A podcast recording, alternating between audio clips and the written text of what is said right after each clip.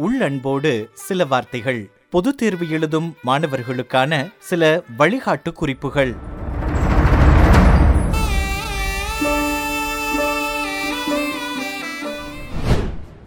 இரண்டு ஆண்டுகளுக்கு பிறகு பொது தேர்வு நடக்குது அப்படின்றதுனால இயல்பாவே ஒரு பதட்டமோ ஒரு பயமோ உங்களுக்குள்ள இருக்கும்.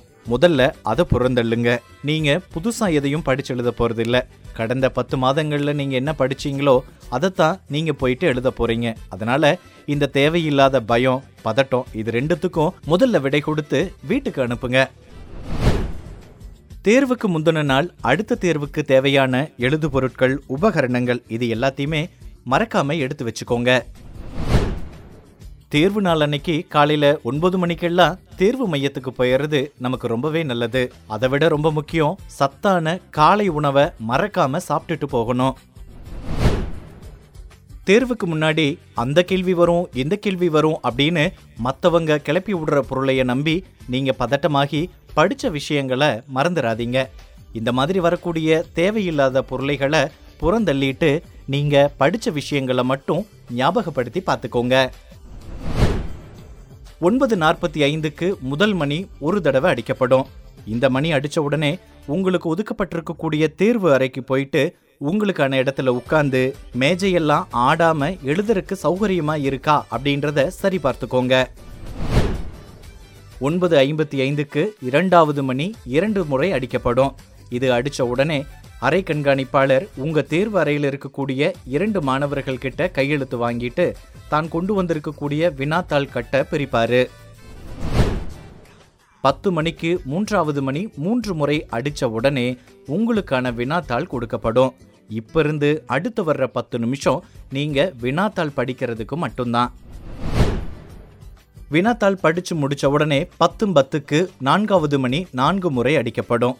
இப்போ உங்களுக்கான விடைத்தாளை அறை கண்காணிப்பாளர் உங்ககிட்ட கொடுப்பாரு.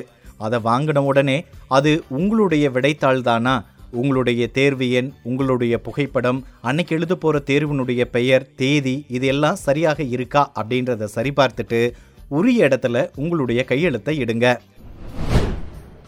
பத்து பதினஞ்சுக்கு ஐந்தாவது மணி ஐந்து முறை அடித்த உடனே உங்களுக்கான தேர்வு நேரம் தொடங்குது. ஆமாம் இப்போ இருந்து மூன்று மணி நேரம் அதாவது ஒன்று பதினைந்து மணி வரைக்கும் நீங்கள் தேர்வு எழுதுவதற்கான நேரம். நீங்கள் தேர்வு எழுதிட்டு இருக்கும்போது ஒவ்வொரு அரை மணி நேரத்துக்கு ஒரு முறையும் ஒரு மணி அடிக்கப்படும். இதை கவனித்து தேர்வு நேரத்தை திட்டமிட்டுக்கோங்க. அல்லது வீட்டிலிருந்து போகும்போதே சாதாரண கை கடிகாரத்தை கொண்டு போய்க்கோங்க. இதுதான் நேர மேலாண்மைக்கும் திட்டமிட்டு எழுதுறதுக்கும் சரியான வழியாக இருக்கும். ஒன்று பத்துக்கு எச்சரிக்கை மணி அடிக்கப்படும். அப்போ இன்னும் ஐந்து நிமிடங்கள் மீதம் இருக்கு அப்படின்னு பொருள். இந்த நேரத்தில் கூடுதல் விடைத்தாள் யாராவது வாங்கி இருந்தீங்க அப்படின்னா நூல் வாங்கி மறக்காம கட்டிக்கோங்க. ஒன்று பதினைந்து மணிக்கு ஒரு நீண்ட மணி அடிக்கப்படும். இது தேர்வு முடிந்தது அப்படின்றத சொல்லக்கூடிய மணி. இப்போ உங்களுடைய விடைத்தாளை சரிபார்த்துட்டு அரை கண்காணிப்பாளர்கிட்ட ஒப்படைச்சிட்டு மறக்காம நீங்க கொண்டு போய் இருக்கக்கூடிய எழுது பொருட்களையும் உபகரணங்களையும் எடுத்துக்கிட்டு வீட்டுக்கு பத்திரமா வந்து சேருங்க. முடிஞ்சு போன தேர்வை பற்றி மற்றவங்க கிட்ட பேசி நேர விரயத்தையும் குழப்பத்தையும் உண்டாக்கிக்கிறதுக்கு பதிலாக அடுத்த தேர்வுக்கு படிக்கிறது தான் ரொம்பவே புத்திசாலித்தனம். நீங்கள் புத்திசாலி குழந்தை இல்லையா? கட்டாயமாக அதை செய்யுங்க. கட்டாயமாக நம்புங்க. உங்களால் முடியாதது வேற யாராலையும் முடியாது. வேற யாராலையும் முடியாதது உங்களால் மட்டும்தான் முடியும். பதற்றம் இல்லாமல் தேர்வை எதிர்கொள்ளுங்க. தேர்விலும் வாழ்விலும் வெற்றி பெற அனைவருக்கும் வாழ்த்துகள்.